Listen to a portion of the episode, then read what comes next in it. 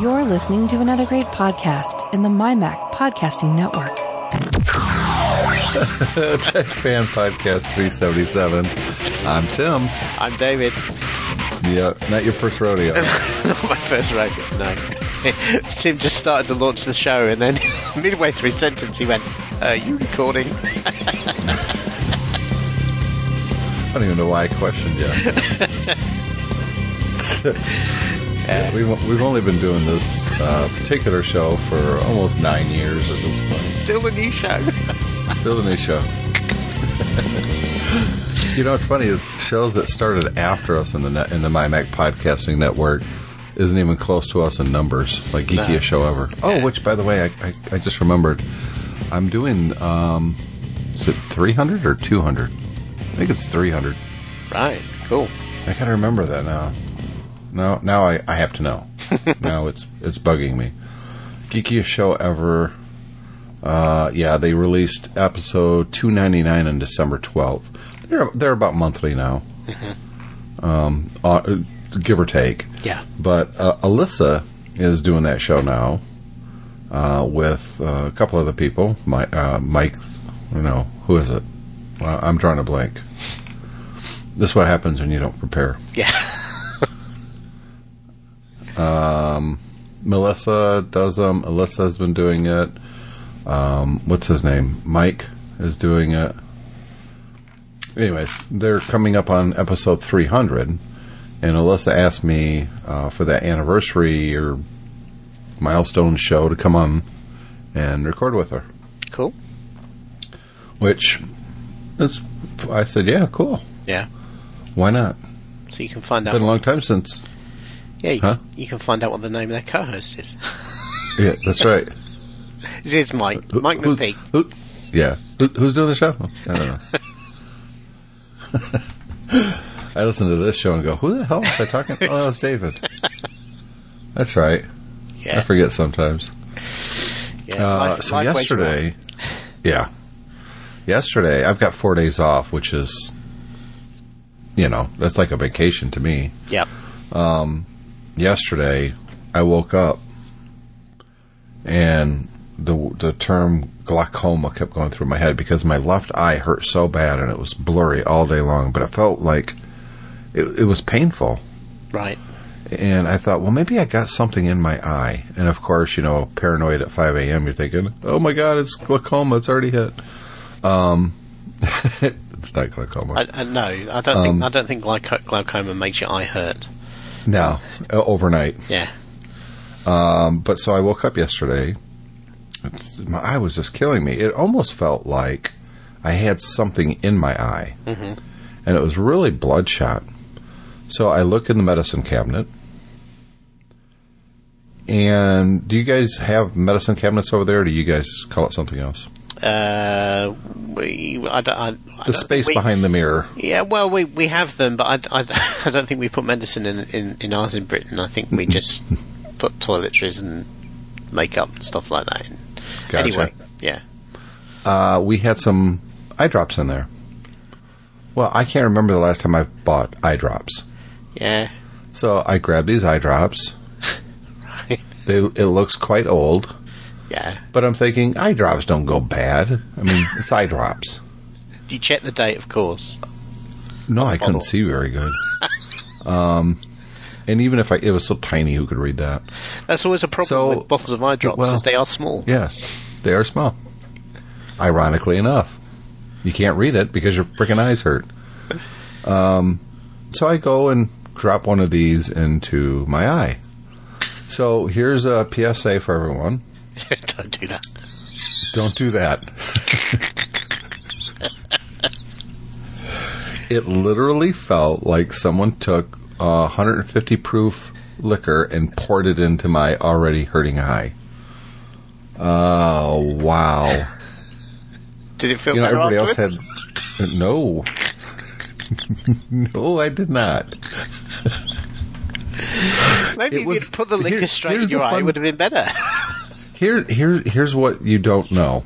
Most people... Here's... Now you know you don't have to do this yourself kind of moment. Yeah. Dun, dun, dun, dun. Um, you can actually have two distinct pains in one eye. One does not cancel out the other. I didn't know this. So, so one was a long-term, almost all-day hurt, and one was, oh my God, someone just stabbed me in the eye hurt. The same eye. Oh my God. Yeah. Definitely doesn't. Uh, the plus side, the plus side is the hairs on my toes are longer now because of it. So I don't know well, how. How is the eye today? It's okay. Yeah. yeah, it's fine. So it was. Had, Julie thinks it was a sinus thing. Okay, or maybe maybe you had a touch conjunctivitis. You might have knocked it out with the eye drops, but equally well, yeah, could have blinded, blinded yourself myself. with the eye drops. Yes, yeah. I actually I went to the store a couple hours later and got some Visine. Yeah.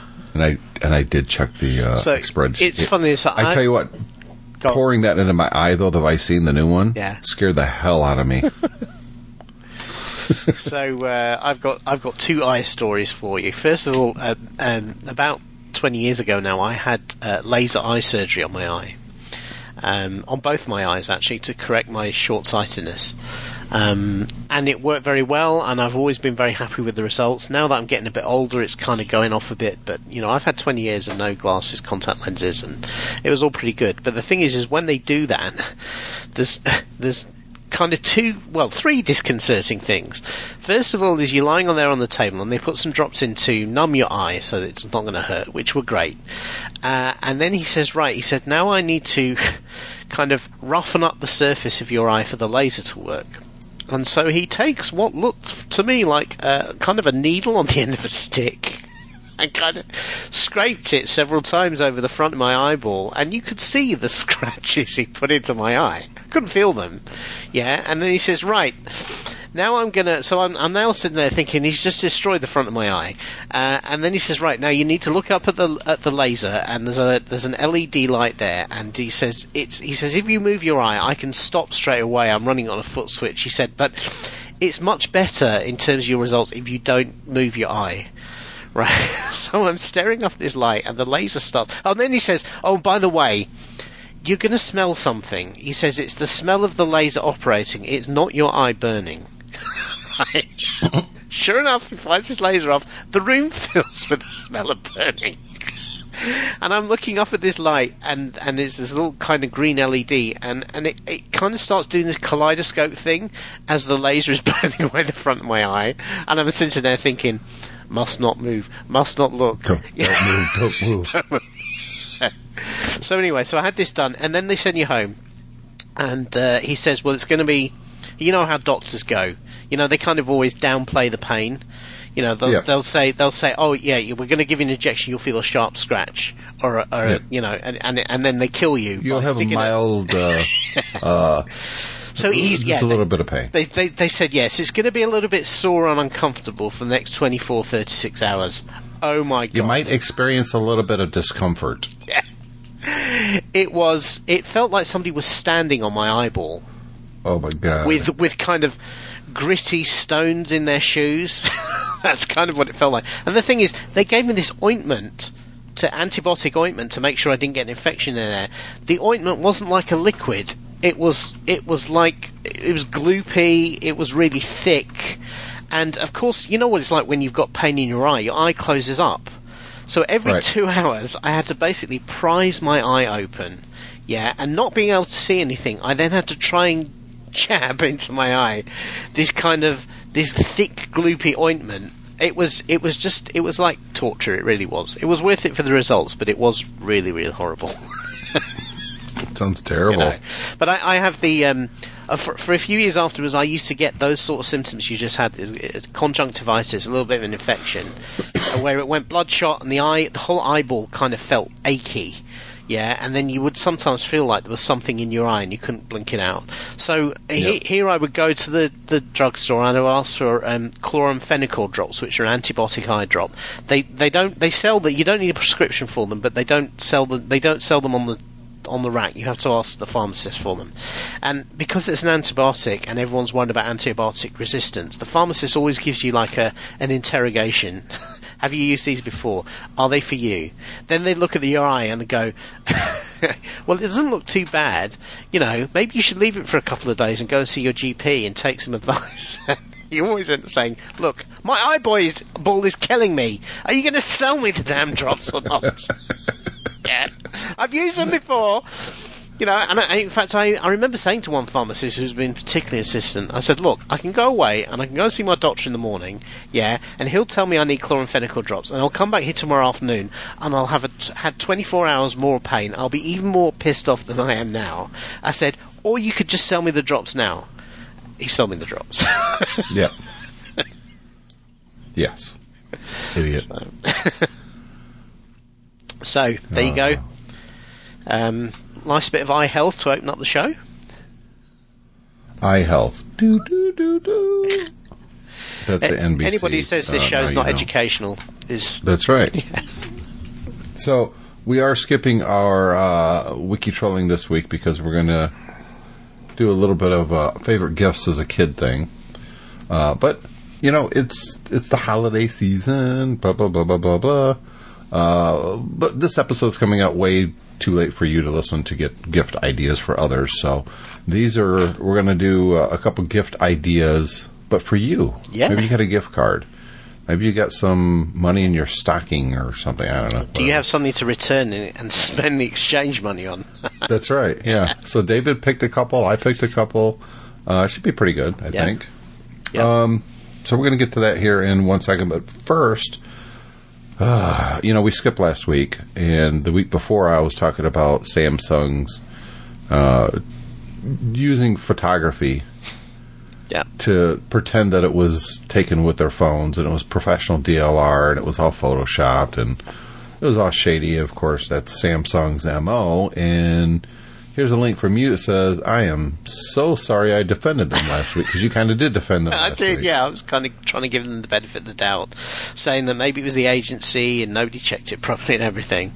But um, then it turned out that they kind of lined themselves up with a, a kind of fake clone branding company and kind of made a big deal of it, which is definitely yep. not the sort of thing can happen by accident.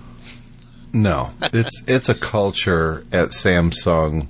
of stealing others' ideas, of um, knocking off products, of faking results, faking and lying in advertising. it, it's a culture at Samsung. That's what they do. Yeah. And, uh, and then they try to pass these ideas off as their own. Yeah. The only thing I've ever seen Samsung do that was original was come out with the fat phone. The you know remember way back in the day before the Uh, iPhone six Plus. Yeah. Um, two years before that, they had a great big phone. And that's what people wanted. I think it's quite clear with how many giant phones that everybody else now sells that that was a thing. There was a market for it, and Samsung was the first one to jump into that market. So I give them credit for that, but otherwise... Man, well, yeah, they, they look, just... I, I, a lot of Samsung products are, despite the company behind them, are actually quite good. Um, they're not... by any stretch of the imagination, you know, a a lousy hardware company. It's just their business practices are just shady as hell. Um, yeah. You know, they, they seem to just not.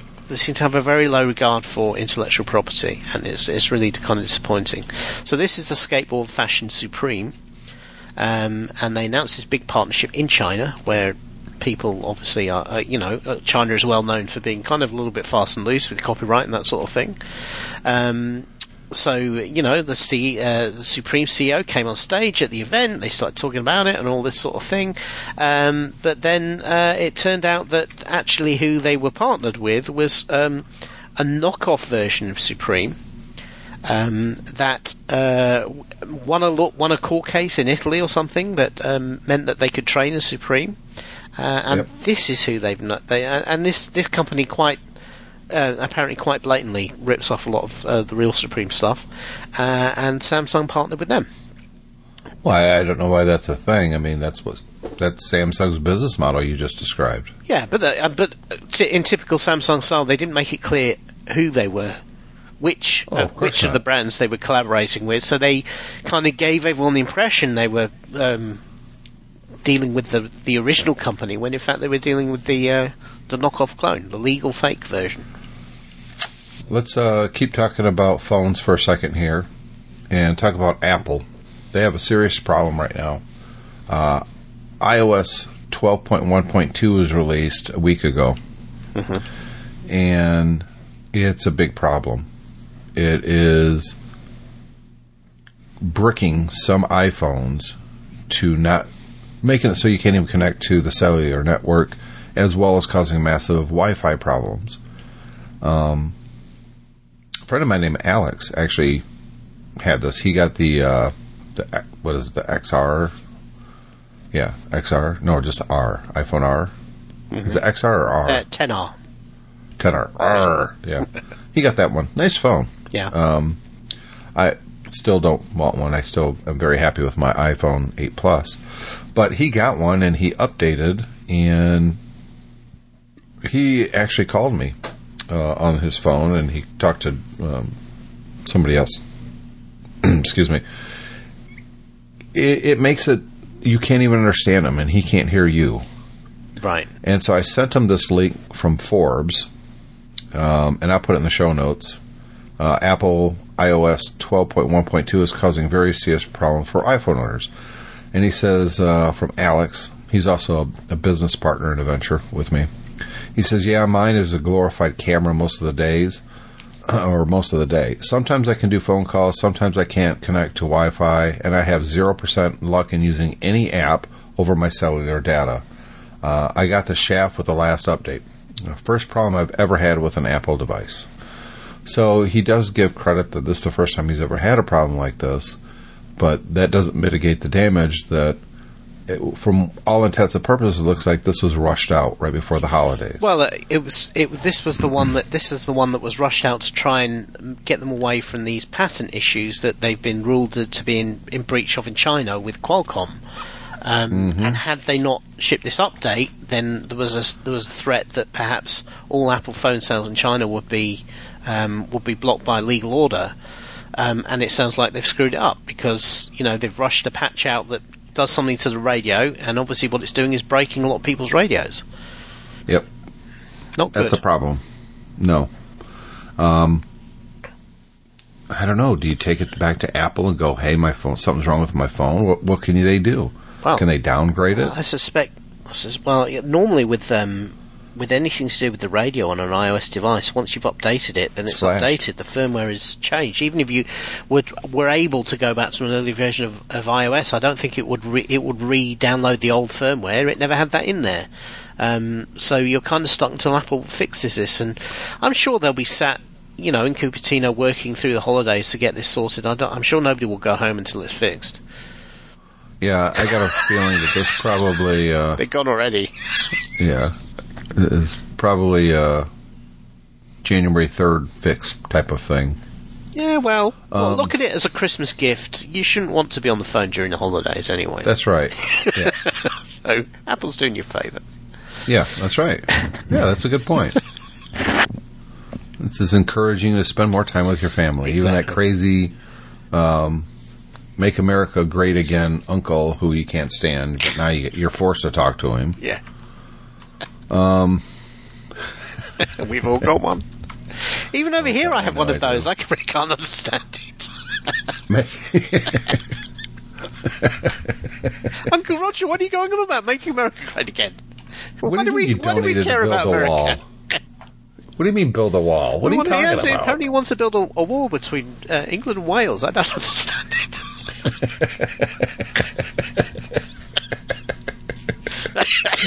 Oh no, that's that was used to be his thing. Now he wants to build a wall in the middle of the English Channel. Yeah, between you and France. he, he, wants to, he wants to brick up the entrance to the Channel Tunnel. Well, I see his point, to be honest. I mean, oh my God, there's so much stupidity in the world right now. Okay. So see, I I can't figure out whether it's just because we're getting older, and, and as you get older, you kind of realise that the world is really kind of dumb, or whether it really is more stupid than it used to be. It's very difficult um, to tell. Yeah, I don't know. I don't know. I have such a low tolerance for dumb. I just do. I see stuff and I'm just like, oh my God, they're not really that stupid, are they? And no, yeah, they are. They're that stupid.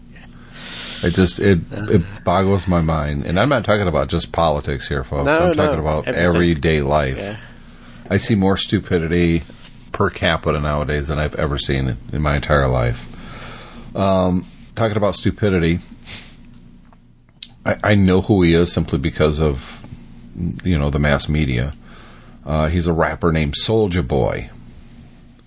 Uh, I don't know if I've ever heard one of his songs, except I can hear him saying Soulja Boy in my head, right. uh, which just causes endless eye rolls for me. Mm-hmm. Um, so he, he's a rapper. He had a number one hit in two thousand seven, so of course he's still relevant today. And he has his own website like everyone else on the planet does. And he has merchandise. Well, he now has... And the only reason I know about this is because I watch some gaming channel things on YouTube. Um, Soulja Game. So you go to his website, which is Soulja Watch, and it's S O U L J A watch dot com. Right. And you go to his uh, little e-commerce thing, and he has Soulja Game. And you look at him, and uh, he... This is kind of amazing, David. He he must have went out and got permission from Nintendo and Sega and all these big companies because he's selling portable and home consoles that have Nintendo games on them and Sega games on them. And oh yeah, no, he's not doing that at all.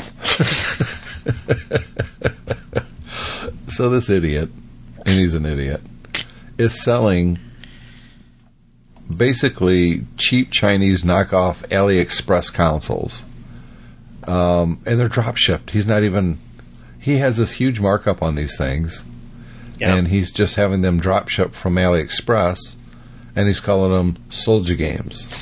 And of course he's being, he's being called out for it. Yeah. People are like, dude, these are some of the worst knockoff systems in existence. And they're, they're not Soulja Games. They're, anybody can buy them for half the price that you're asking, and these are totally illegal. You can't just sell systems with other people's games on it.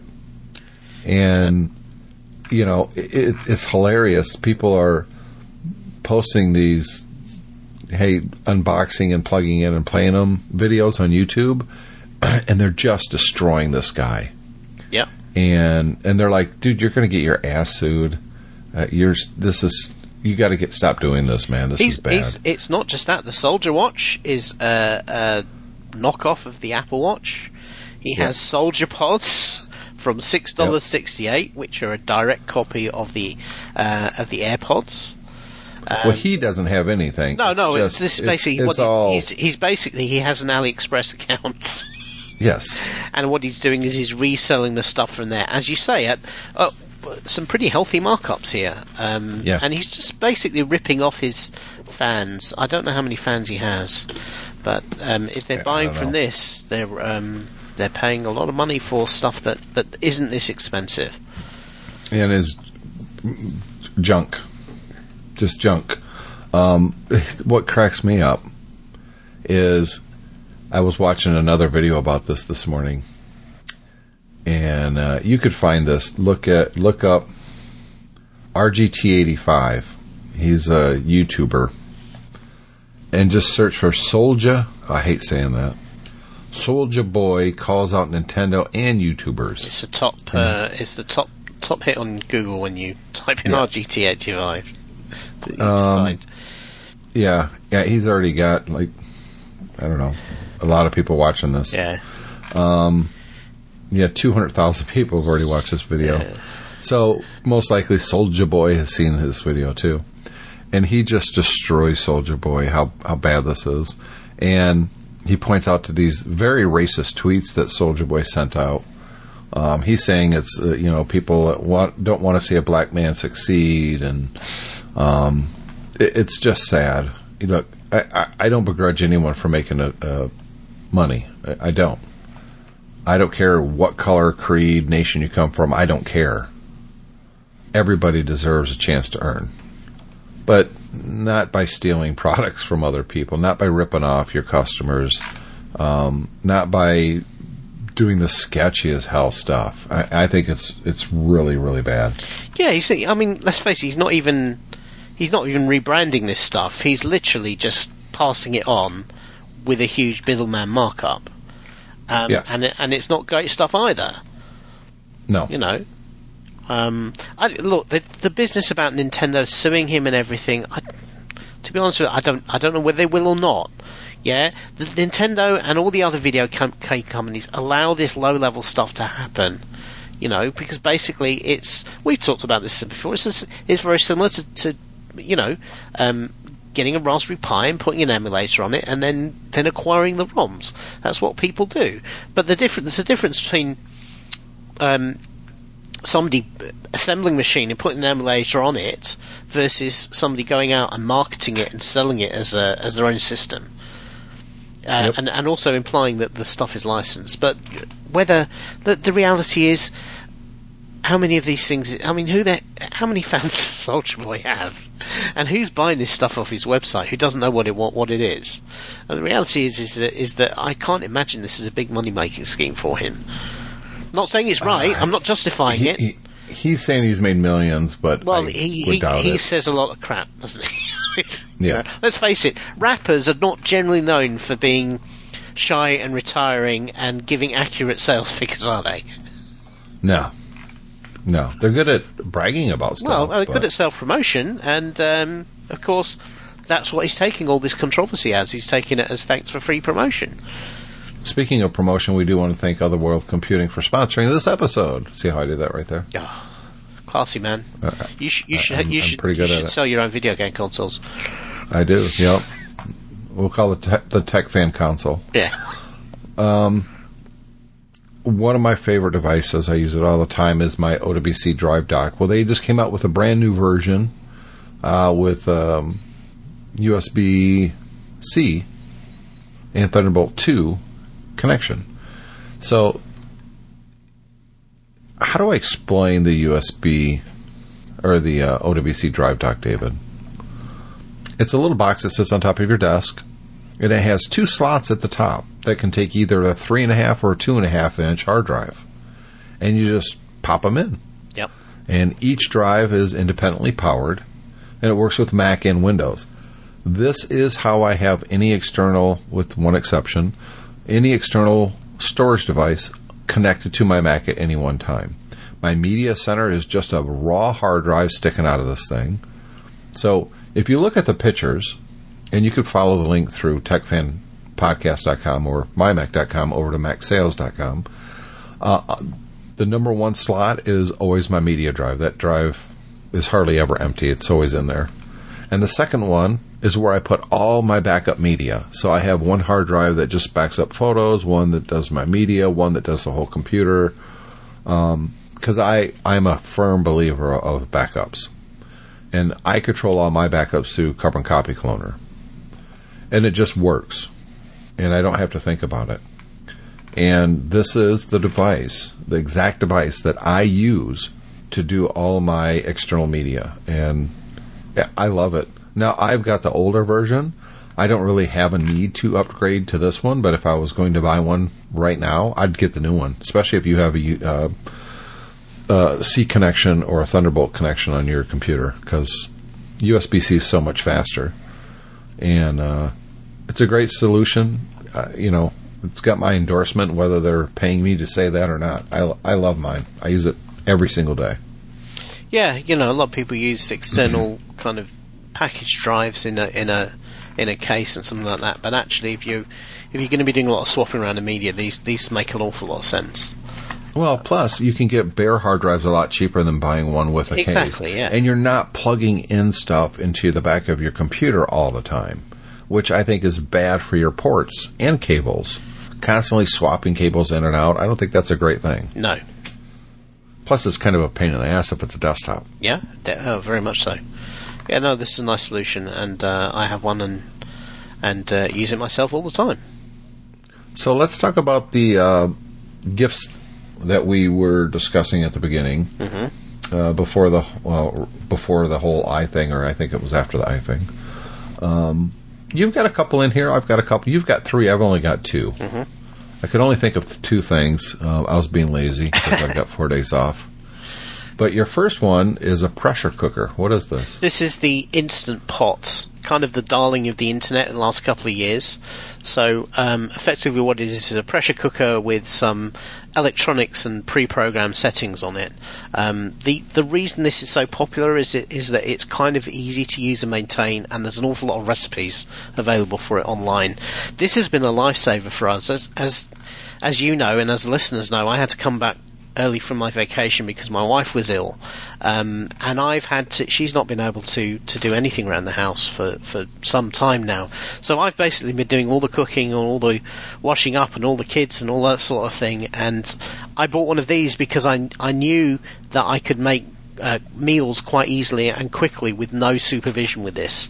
Um, and it's been brilliant. Everybody, everybody I've, you know, the family loves the meals that come out of this. We make stews, we make casseroles, we make all sorts of things. I make pancakes in it. Um, pancakes? Yeah, you can make this Japanese-style pancake that you uh, you kind of put it on the bottom, and it's, it comes out really thick. It's kind of like a mix between a pancake and a cake. It's delicious. Really, really nice. Um And yeah, I mean, these things are not the cheap, advan- though. The advantage of this is that is that these recipes are all out there. There, there are loads of people who are into this, really into this kind of pressure cooker lifestyle. So pretty much anything you want to cook, you'll go and find somebody who's got a recipe for it. Will tell you how to do it. And the advantage is you can turn out full meals in probably, well, probably by maybe twenty minutes of prep time, and then normally up to about an hour of cooking. But the thing is, you don't have to do anything. You don't have to supervise it. You can just leave it going, and then when it's finished, you turn it off and you open it up, and the meal is there ready for you. Um, and it's been a lifesaver for me. So anybody who, you know, is uh, we all have families on the go, uh, and and want to turn out, you know, good food. And the, and the advantage as well is, is that it's much cheaper to make food like this than it is to go out to eat or get takeout or stuff like that. So and and you can get simple ingredients, throw them in the pot, and leave them to cook, and it's done. Um, so it's been really good, really really good. Uh, and yeah, I recommend anybody have one of these. I know we all buy, a lot of us buy all sorts of different kitchen gadgets, and you kind of use them once or twice and then never use them again. This is always out on the counter, and we use it probably four or five times a week. So we use a um, what do you call it? Uh, crock pot. Yeah, quite a bit. So we, we that's different yeah. though. So yeah, you can use this as a crock pot. It has that mode, and you can even get a, a glass lid for it, so you can use it as a crock pot. And we ha- we had one of those before, but the, the disadvantage of a crock pot is that you have to remember kind of like quite a few hours before, because it's a slow cooker. To, right. to put everything in, and then you leave it going all day. This will produce the same results, but it, you produce that meal in about an hour. Um, from, from Which scratch. One do you have? I have the uh, Instant Pot Duo six quart. Instant Pot. Okay, so the Duo series. Yeah. Uh, you have the six Duo six, yeah. right? Yeah. So it's seventy-six forty-nine on Amazon right now. Mm-hmm. Um. That's not bad at all. No, regular hundred bucks. Yeah, I I um I, I I bought one on Black Friday, so I got a little bit off it. Um, but definitely, I, I think it's worth that money, because you are you you know you if you embrace it and you use it a lot, it will it will save you far more than that very very quickly. Um. Hmm. So does it does it measure? No. Weight? No. Like, you, you like I have a like I see it. it I have something on my counter right now that looks very similar, and it's yeah. a rice cooker. Right. And with that, I just put the rice in and the water in, close it, and hit whether it's multigrain or, or white rice, and it kind of knows how much is in there and how yeah. long it needs this, to cook it. This doesn't. This one doesn't do that. I think some of the more advanced ones can, but this, the one I'm talking about doesn't. You measure it out See, yourself, but um, it's not hard to no, do. No, you still have to measure it out, but I mean, does it know how long to cook it? Yeah, if I just push the button that says it, rice, does it know how long to cook? Yeah, rice? It has a rice program on it. It has um, several different programs on it, but actually all it's doing is just kind of running the pressure for a timer. So um, yeah, normally what happens is with this with this is you, you use the pre-programs, and then after a, a few times you kind of figure out how you like it and whether you want to vary that. And then I'm just most of the time I just use it on manual mode now and just set the timer in myself. For seventy-six forty-nine for a Prime member for the one that you have, or eighty-five sixty-five with that plus the Instapot cookbook. Yeah, I, which might be worthwhile. Yeah, I w- I, to be honest with you, I wouldn't do that. There are so many places online where they have uh, Instant Pot recipes that you, you don't really yeah. need the, the cookbook. Um, I'm very interested in this. Yeah. I might. I'm gonna. I'm gonna add it to my wish list. And where's my? What are you, oh, yeah, there it is. Add to list. Okay, so anybody who list. does buy the, buy this, just let me just give you one safety tip, okay? Because it, it pressurizes. So when it's finished, you have to release the pressure. If you have too much flick liquid in your pressure cooker and you release the pressure too quickly, it will boil and then it will all spray out of the steam vent. And so now I have, um, after one unfortunate incident, I've learnt my lesson now, um, I actually managed to spray uh, sausage gravy all the way up onto the ceiling of my kitchen. Yikes. So, safety tip, David. So, uh, yeah, when you've, when you finish cooking it, let it rest for ten minutes, uh, and then be careful about how you release pressure. Don't just go, I'm going to turn it off and leave it, because, um, yeah. not, not good. Not you got to release yeah. that pressure. Mm-hmm. Yeah. Uh, m- my first pick is the um, all-new Fire H D eight tablet. This is the eight-inch screen with uh, special offers, which just means when you turn it on, you get like a little static ad, but then you unlock it and the ad goes away. Mm-hmm. I don't understand why anybody would not buy that one. Uh, Amazon does have a purchase program where you can pay ten bucks a month for five months and it's yours as well, or a one-time payment of forty-nine ninety-nine right now. Um, that's a pretty good deal. Uh, it's regular eighty bucks, so it's not quite half off, but pretty damn close. Yep. Uh, I just think, and you can come, you can get it in black, yellow, blue, red. I just think that for what you get, uh, and for what you're probably going to use a, a tablet for the most part for, I think it's a no-brainer. I think that for a lot of people, it, it actually beats an iPad. Um, most of the more popular games and apps are on the Fire, whatever you want to call it, the Amazon digital store. Yeah. Um, for the same price as you can get on the iPad.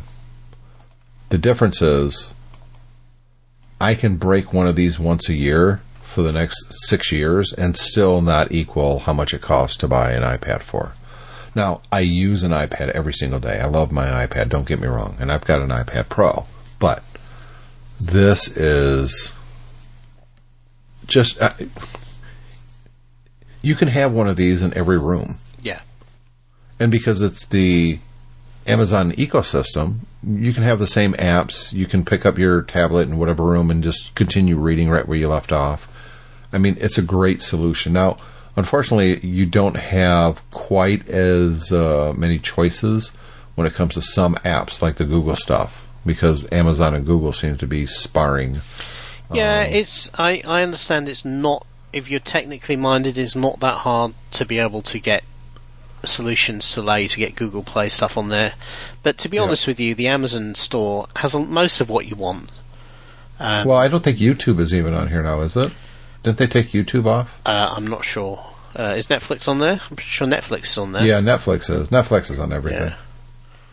But, I mean, it, fifty bucks. I mean, you, you really can't go wrong. It's only sixteen gigs, so it's not a ton of storage space, except uh, you can put a, uh, a S D card in yeah. it. And, and this one is worth it, getting over a, the cheaper one. They do the seven as well, which is currently yeah. reduced to thirty-five dollars. But really, for the money, I would... I would get the get, get the better one. It's got it's a, a better faster screen. Processor. The seven is is great for, for very little money, but it, it can be a little bit slow. Yes, but you know, all things being equal, get the eight. Spend a little bit extra money. It's faster. I think the believe it or not, you wouldn't think the difference between an eight inch and a seven inch screen is that noticeable. It is. It's a it's very noticeable well, it's, when you yes, have both of them. It's slightly high resolution as well, yep. but now now with these things you don't get the Retina display that um, you get on uh, iPads or higher end Google Correct. devices. But you know what? Really, most of the time you don't need that, you know, and, no. and it's cheap. So, all yeah. right, what's your next problem? Pro- right. problem. Uh, problem. My next one uh, is perhaps slightly ironic, given what we were talking about with Soulja Boy, but never mind. Um, this is the Odroid Go cane kit, and I sent you um, some pictures a few weeks ago of me building this.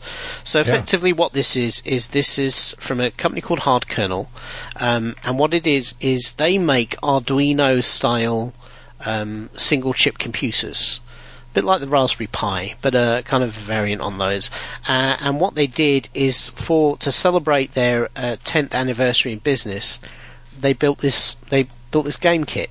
So effectively, what they sell you is a kit that gives you the board, an enclosure, and an L C D, and all the controls you need, battery, and everything, to effectively build yourself something that looks like a little Game Boy. Um, That's kind of what it, it really is. does. Yeah, and you put it together I yourself. I like that it's a clear case, too, so you can see the inside of it. Yeah, exactly. Yeah, and, and a lot of people, what they do is they buy them and then they they do custom um, custom paint jobs on the inside of the case. I've seen some really... There are some, some people who paint them up to look like the original Game Boy. I saw one the other day on Reddit where the guy had, had actually painstakingly painted it so it looked like a really big S D card. It was incredibly cool. yeah. That sounds neat. uh, yeah, it was really, really good. So, but the thing is, you, what's nice about this, you put it together yourself. So you see how it works. You see how it's how it it's all it's all assembled.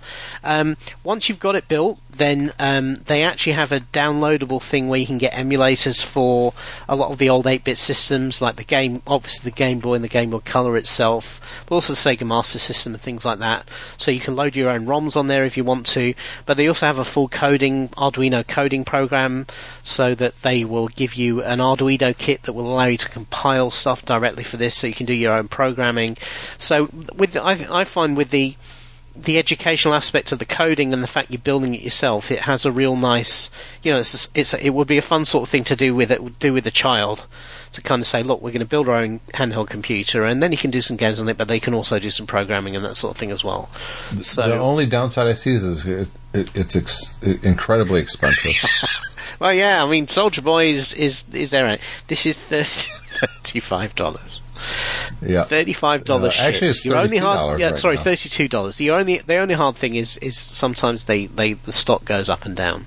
Um, but yeah, it's it's certainly if it put it this way, if you if you have any child in your life who's saying, "Oh, I'd like a handheld game system." Yeah, this is a very good buy. Because Absolutely. It has much more of an educational aspect to it to just going out and buying them tel- buying them uh, a Nintendo D S. And you don't have to download illegal ROMs or anything. There are plenty of um, free games that you could download yeah. that you know aren't lots, intellectual yeah, property. Lots of people have homebrewed games for all of these different older systems, so you don't have to steal games if you don't want to. By the same token, I'd say if you have any old Game Boy games, then it's probably perfectly legitimate for you to go and find the ROM for that game so you can play it on this system as well. So, yep. yeah. And it, and it takes so, an S D card so you can put loads loads and loads of stuff on there without worrying about it. My next pick is... Um, might be a surprising one to some people, but we all know the evils of Facebook, but I am a Facebook user. Um, I understand, you know... what their business model is, and I am the product that they're selling, blah, blah, blah, blah, blah, blah, blah, yeah. blah, blah, blah, blah, blah. But I got a lot of friends on there, and I still use it.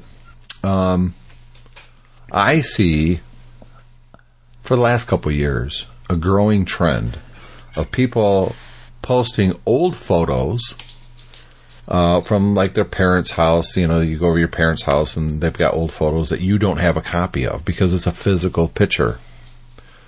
Um... And what they do is they use their cell phone to take a picture of that picture, yeah. and it looks like ass. It looks yeah. terrible. It's got a flash in it, or it's you know off kilter, and it just looks bad. And it and it tears a little piece of my soul out every single time I see that. I'm just like, oh, so bad. But here's the thing: uh, you can just go buy a, a cheap multi-printer, all-in-one thing.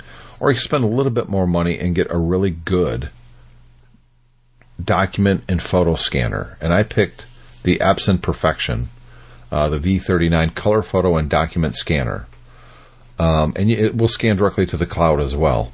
Mm-hmm. I think this is a much better solution. It's small. You got a laptop. Take your laptop and the scanner to your folks' house. or a relative's house that has a whole bunch of photos that you want to preserve, will it take longer than just taking a picture? Yes. But you'll have a data dump of high resolution. I, when I do this personally, I scan everything at three hundred D P I, every yeah. photo I take. Um, and that way I can go into Photoshop or Pixelmator or, or you know, your photo editing uh, program of choice and adjust the color so it looks correct. Get rid of scratches and stuff like that. Yeah. Uh, sometimes, but we talked about in the past uh, Polaroid pictures. Yeah. How cool it is to scan those in, and they look like a... You don't want to color correct too much on those because it looks like a Polaroid, and that's kind of the point. Yeah. But if somebody wrote on that big white square underneath the picture, you know, the date and who's in the photo, you want to keep that. Yeah. You don't want just the photo. You want to get that handwriting and the description of what the photo is because it adds to what that picture is. Scan the whole triangle, you know? Yeah. Uh, triangle? Did rectangle. I just say triangle? Rectangle. Yeah. And, you know, preserve those photos because guess what? If something happens and they're gone, they're gone forever. And get, for goodness sakes, get a better quality copy of the picture. Don't take a picture with your camera. It looks terrible, always. It just it just looks terrible. Scan them in. And this is, I personally think, a, a much better way to go. Yeah, and these are a lot more compact than the old the old models that we used to use, that were quite yeah. a big, big and bulky. This is this is very slim, very slim, easy to store because you're not going to use it all the time, and you can pull it out, take it with you if you need to. Uh, but it's not just for photos, David. My wife has this terrible habit of keeping all of the kids' schoolwork. Yeah, we've got Rachel and Brittany stuff from kindergarten to twelfth grade in bins in the basement, and I bought a document scanner many years ago. It still works, but we never use it. Um, that's, you know, you just put it at the top, you push a button, and it just scans a whole bunch of documents at once. Yeah. And you know, the problem with that, though, is unless it's an actual document size, it's you can't do much. Mm-hmm. Um, I think this is a better solution. It takes longer, sure, but you're going to get a much better quality scan. And scan in all your old stuff that you don't need to keep a physical copy of. Documents, legal documents that you can put, you know, uh, in, in a safe deposit box, but maybe you need to access it occasionally. Well, you got a yeah. digital copy of it. Any kind of document that you don't need the physical copy of, scan it. Yeah, I'm have a hard drive. Have your hard, have a folder on your hard drive that you just scan stuff directly to, and back up that hard drive. And uh, yeah, and for anybody who's who's who is thinking, well, you know, I can just do that. Uh, even for occasionally, I can just do that with my phone. Trust me, you can't. It really is. It's not good enough. I've had I've had instances where people have sent me um, I- image. They've not used scanning software on their phone. They've just taken a picture of it, um, and we've had to reject the document because we can't read all of it. Yep. You know, it's just yep. not, it's not not reliable enough. The advantage of something like this is you'll always get a good scan out of it for document. Yep. So, what's your last one? So my last one is is a similar thing to the last one actually, and. Um, I, I bought this for my daughter for Hanukkah, and she absolutely adores it. So this is from um, a company called Kano, who are known for doing kind of educational coding stuff for kids. Uh, yeah. And this is a it's a brilliant tie-up. The the way they've presented this, the way that the way it is when you open it and everything is is fantastic. It's called the Harry Potter Kano Coding Kit, and what effectively is is a it's a build-yourself Bluetooth magic wand. Um, so you open the box up, and um, it looks like the sort of thing you'd see in a Harry Potter movie. The wand is kind of laid out, and then there's a, it's really nicely presented. And then there's an instruction booklet, and I went through this with my daughter. Um, it's aimed at kids six, six and upwards. Um, And it actually tells you how to build the wand. So it actually says, oh, this is, and explains what everything is.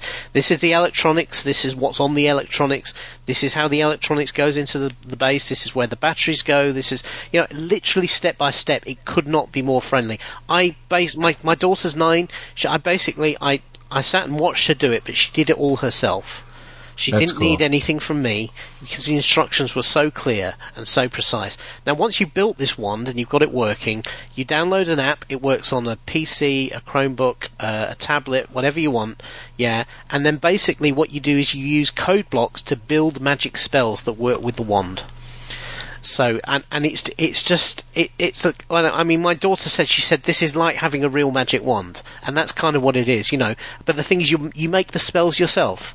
So you connect it up to the uh, to to the tablet or anything. You create create your own motions, and then what you do is you you tell the the thing how the spell's going to re- react to the motions you're making with the wand, um, and it, it's just it's brilliant. And and they don't the kids don't realise they're learning programming. They're just having fun, you know. Um, it's not expensive. Uh, it's currently on sale so down to about eighty dollars. Um, And I think for, for what you get in that, that's actually a very nice price, particularly with the licensing and everything like that. Um, and the thing is, it's worth it if you if your kid is into Harry Potter and you want to kind of get them to learn to do something. And the thing as well, they, they have community on there as well. So they have um, you can upload your own programs, your own spells, uh, and then you can download them and try them out. Um, and so so there's a kind of a social element to it as well. It's really, really cool. Uh, so what do the spells do? So, well, basically, it's it's effectively what you're doing is you're coding animations. So you have a, a, a variety of different motions that the the wand can recognize, and then what you do is you build spell blocks, and there are varied, various different um, uh, stickers and uh, and characters and things that you can put into the spells. So the what what happens then is you have a character on the screen. You can say, right, I want to make it float. So the, you then define that what what your um, action on the wand will be, and then how you would actually code to make the figure on the screen float up into the sky or something like that. Hmm. Axio get mail. Yeah. So, you know. I actually bought my my wife is way into Harry Potter. She's getting a lot of Harry Potter stuff right. this year this year for Christmas. I got her a spoon for her birthday. Yeah, a spoon, and it says Axio Coffee. Yeah, I liked it a lot. Yeah, I think I got it on Etsy or something. Yeah, cool. Uh, I don't think she'll ever use it as an actual spoon. She likes it though. Yeah, cool. So that's our holiday gift ideas for yourself, because or for a loved one. Um, because let's be honest, by the time you listen to this episode, the holidays are probably the next day or it's already passed. So got to return here. You spend yeah. money on something that's worth it. But I think, for you. I think what we'd like to do is perhaps hear back from some listeners on some of the things they got for the holidays. And, and absolutely. I was about to say that same thing. What, what did you get or what did you give tech related? Um, share it with us. We'd love to talk about it here on uh, the next episode of Tech Fan. We'll be recording uh, our year-end special, and that would be a, a perfect thing. Of course, next week we're going to talk about um, looking back at twenty eighteen and technology and, and what was the big stories. Um, but to wrap up this episode, let's spend a few seconds here to talk about some of our favorite stuff that you got as a kid. Do you remember anything that was that really kind of jumps out at you, David, that's like, that was the present that I, oh, it was so great, or a couple of different things? So I always liked the stuff that I wasn't expecting as a kid, you know, because yeah. obviously you, you, you spend a lot of time as a kid being saturated by advertising and stuff, and you're so you're asking for things, you're mentioning things that you would like. But what I always liked was the stuff with where I, you know, my parents hadn't spot had spotted something that I wasn't aware of, and they they gave it to me, and um, re, you know, re, I really got a lot of pleasure out. There's, there's two things that immediately jumped to mind. The first thing was um, a toy called it, uh, this was from the the seventies. It was called Super Flight Deck. Uh, and basically, what this was was a a mock-up of the um, the uh, kind of the deck of a of a of an aircraft carrier. Uh, and what you did is you had a uh, a plane, a Phantom plane, I think it was, and from the control stick of this this uh, plane that was kind of mounted behind this aircraft carrier thing, there was a wire, like a nylon wire, that went up, and so you, you would spool it out and you would attach it high, like up on the curtains or something, top of the curtains, something like that. And then there was a um, a launching mechanism, a rubber band launching mechanism built into this flight deck. So what would happen is you would launch the plane and it would fly up the nylon wire, and then it would turn around and it would come back, and you had to try and land it onto the aircraft carrier um, and get it so that it would land on the arrestor hook and actually pull up a kind of a thing to stop the plane and, and signify a successful landing. Uh, and I spent absolutely hours on this thing. It was a really simple toy, but it was really kind of clever. uh, and yeah, I just I just love the heck out of that. And um, it was, when you opened it up, it was great because it came in a really big box. You know, the, oh, that's always the best thing. and and you had to put it together yourself.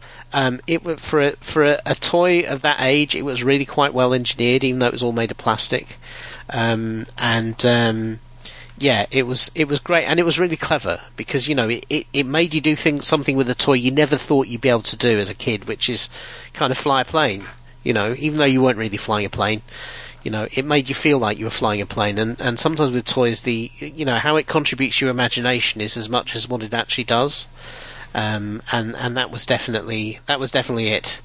Uh, the other thing that I got a huge amount of pleasure pleasure from was a, a Radio Shack electronics kit that uh, hmm. my parents wanted to say. So do you remember these? Basically, it had all these different, like, parts of electronics on a board, and there was these little spring terminals that came up, and it came with a um, a big box of wires of different lengths and different colours, and then what you would do if you wanted to build an electronics product, suppose we wanted to build a crystal radio or something, the instruction book will tell you what what of the, these hundreds of um, spring spring terminals to wire together to make it work.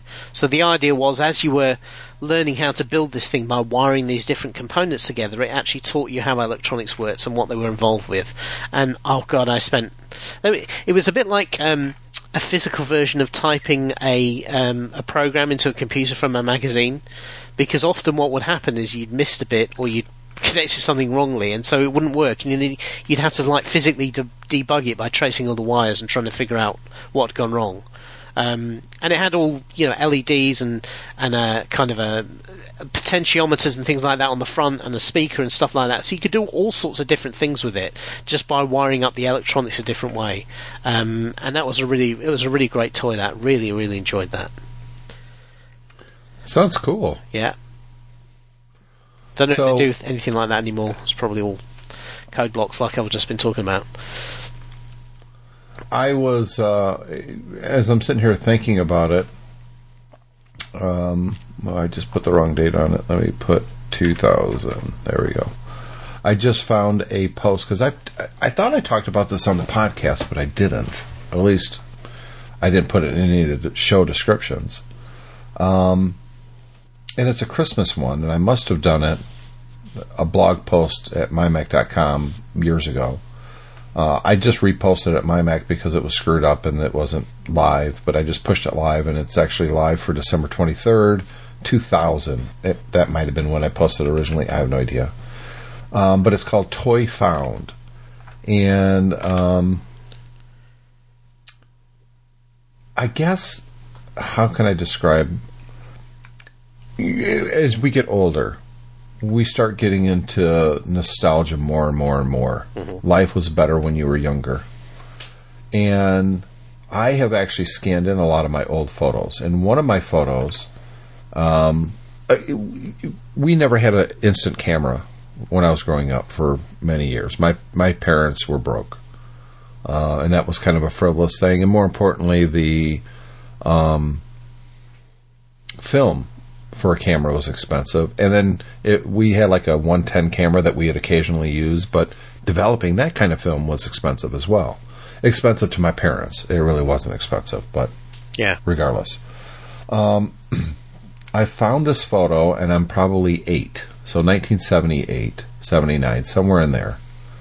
Um, I found this photo, and it was me in front of this Christmas tree. In fact, I'm going to Uh, send you this picture. You're gonna... Uh-oh. What happened? Are we still recording? Yep. Yes. Um, I'm trying to drag this photo out. Uh, let me see. I need to...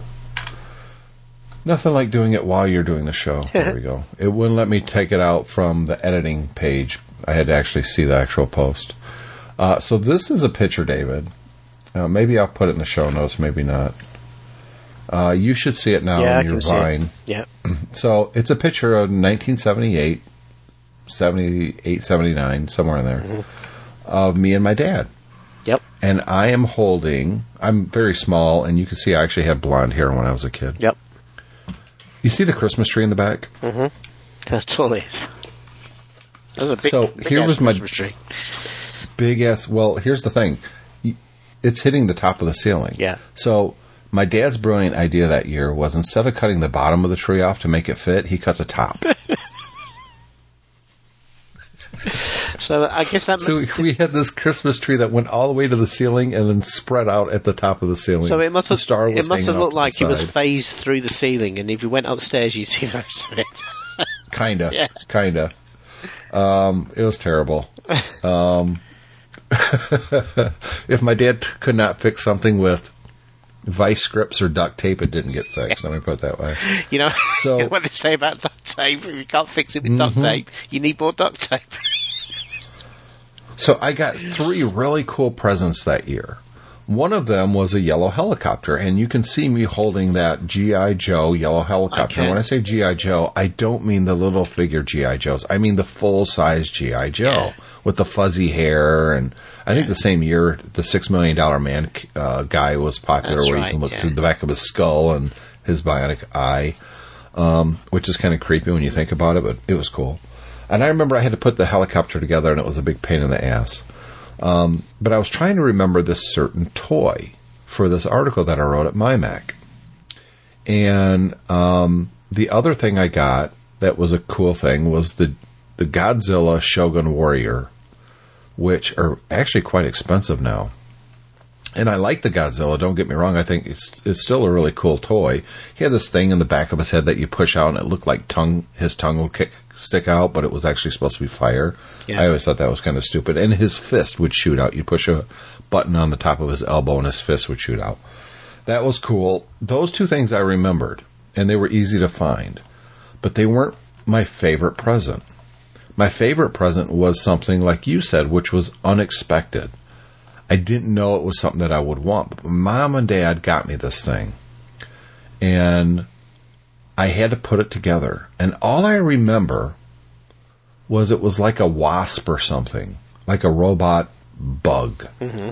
And I had no idea all these years later w- what the hell the toy was. And even in the article, I kind of recount... Um, uh, a few months... Uh, blah, blah, blah, blah, blah. I, I asked my mom, um, do you remember this? Yeah. And so I said, she said, Mom, Mom says it had, it was black with wings. And I said, yes. And it says, did it have like red pincers or something? I said, yeah, I think so. And she goes, I think I remember that. I was like, really? And she goes like, no, it's gone now. She could not remember. Uh, so it drove me crazy. It was the present, David, for four or five years that, oh, I wish I could remember what that was. I liked it so much. Mm-hmm. And then on eBay, completely unrelated to anything else I was looking for at the time, it pops up. Cool. And I just sent you a link. And it was a Micronauts Hornetroid. Hornet, Hornetroid. Sounds like a... Uh-oh, I just lost David. David dropped off. Oh, no. He didn't want to hear about my uh, Micronauts toy. See if I can bring him back in. It happens occasionally. I think he clicked the wrong button and something bad happened. Yep, yeah, there he is. Sorry, I, I clicked on the wrong part of the thing and cut myself off. I can see it. That's what I just said, too. Yeah, so it wasn't yellow. No. Well, the helicopter was yellow. Oh, right. Okay, sorry, I was getting confused. So I had to put this thing together, and it came in pieces. I loved this toy as a kid. It was the coolest thing, and it had a cockpit in, cockpit in it that my Star Wars figures could fit in. Cool. But it was part of the Micronauts line, and it was, like you said, unexpected. You know, yeah. It, just one of those toys that fascinate you as a kid. And you can see the picture that I sent you. It's badass looking. Yeah, it is. I bought it. I bought I bought one on eBay, and I put it together. Yeah. And I was very happy. It was complete, too. It had all the little pieces. Yeah. Is it, um, is it I, still as good as you remember it? Oh, no. I ended up giving it to Cole, and he played with it. Yeah. Destroyed it, yeah. I don't have it anymore. Yeah. But I love that thing, man. I, you know, it was supposed to, my dad and mom got it because they thought it would be a cool bad guy for Godzilla to fight. Right. But this was the hero. Godzilla was a bad guy because oh, this right. thing was just too cool. Luke Skywalker or Boba Fett would ride in this thing to go fight Godzilla. Yeah. It was cool. I You, you know. know what? Maybe this is nostalgia talking, but I look back at the toys of when we were growing up. I think, I think in some respects they look better than... They have more imagination than a lot of the toys nowadays. Most of the toys nowadays are... are um, are franchise driven, but you know, completely franchise driven. There's no kind of variation in them at all. Whereas back then, you know, toy companies used to come up with their own stuff. And they would even, um, like Micronauts was a prime example. They approached Marvel Comics to make a Micronauts comic book so they could have some kind of a tie-in, but they built the toys first. Yeah. Same thing with G I Joe. Yeah. They built the cartoon because they had this toy line. Uh, He-Man, Masters of the Universe. They had the toys first. Uh, that was a little bit after my toy playing days. That was like the next generation when I wasn't playing with toys anymore. Yeah. Um, but you're right. I think that toy companies back then were true toy companies. I don't. Do we have toy companies anymore? Companies that are dedicated just to build toys. I think they're all part of a much larger company. Yeah, and, and probably if they are small, they get snapped up into... Uh, a larger line as soon as they, they become successful. Funnily enough, one of the things Alexander has really gotten into um, the last couple of years is the Rubik's Cube, which yeah. um, you know is it was a toy that came out when you and I were kids, uh, yeah. and he's you know he's basically been through the same journey I went. He's he's he's learned how to um, first of all he he obviously learned how to solve the cube, and he's really quick now. Um, you can give him any cube, and he'll have it solved in probably about two minutes. Um, But also, he's in. They're all, all the kids are into modding the cubes now, and you can buy these ones much better than when we were kids that are much slicker and have magnets in to stop the pieces flying out, um, and are designed for speed and this sort of thing. And he, you know, he's he's now graduated from the original cube into all the variants like the pyramids and the tetrapods and all this sort of thing. Uh, and he's he, yeah, he's still really really into those kind of relatively simple toy puzzles. Does he got? My, I had a, a whole bunch of Rubik's Cubes. Um, there was like two years worth of Christmases when you and I were younger, yeah, and kids, that this was such a big thing that all your relatives would get you different Rubik's Cubes and stuff. Um, I remember the pyramid, uh, but the one I remembered that I had longer than any other was the cube, Rubik's or the uh, orb, the, the orb. Rubik's orb. Was that the one that turned into a snake? No, no, uh, no. Here, I'll, I'll, here, I'll send you a picture. On uh, Vine. Don't click the wrong button this time. uh, I had this, and I loved it. And it was oh, not, super yeah, cheap. I've not seen that one before. Mm-hmm.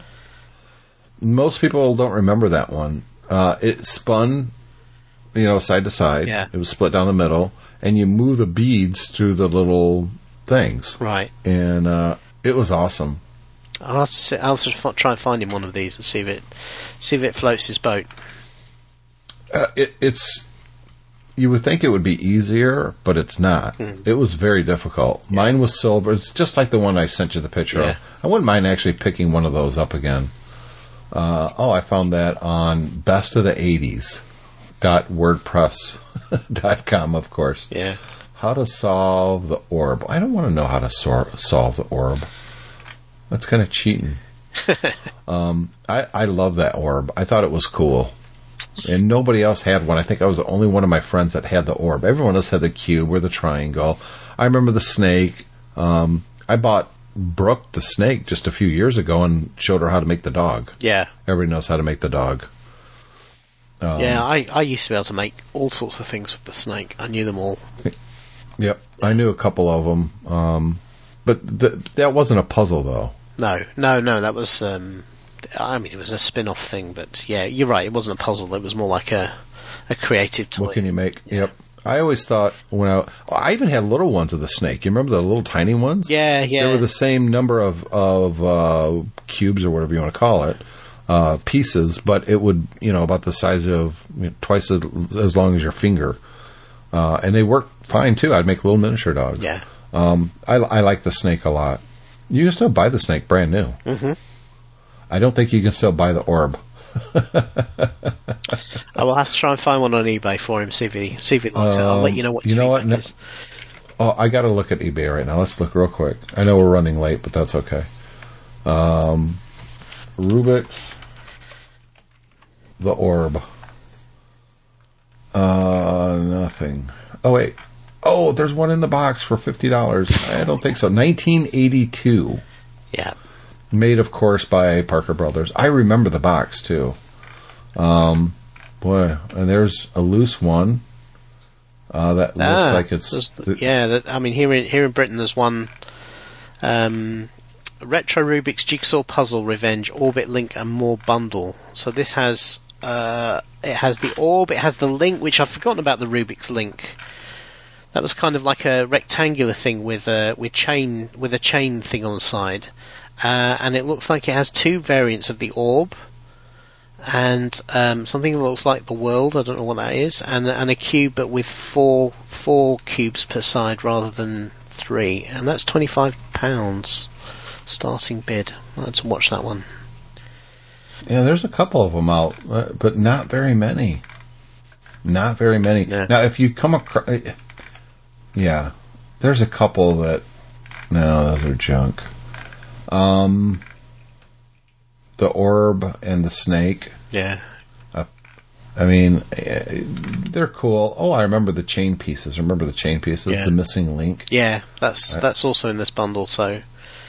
That, that's quite a good that's deal. Not a bad bundle. Yeah, the or, the orbit. I've got there's somebody selling an orbit here as well for forty pounds, which again is expensive.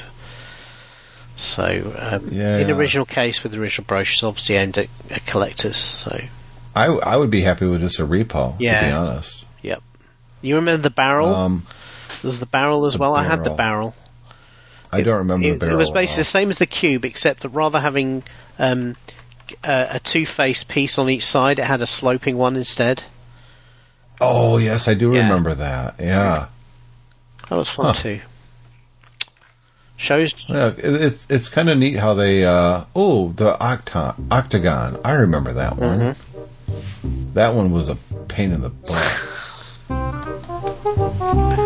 It really was. Um, I actually have a Rubik's Cube on my desk at work. Mm-hmm. Uh, but the centerpiece is missing on uh, on all sides. It's designed that way. Yeah. And I cannot tell you how many customers will sit down and will pick that Rubik's Cube up, and I make the same um, offer every time. If they can solve it before we're done, they'll get two hundred bucks off their next uh, off their vehicle. And people start doing it, and then they'll put it down with like, yeah. ugh, I can't do it. So we're going to wrap up this episode of Tech Fan. We encourage you guys to send us feedback. Of course, we want to hear about your top, top tech presence this year. Uh, the show at tech fan podcast dot com.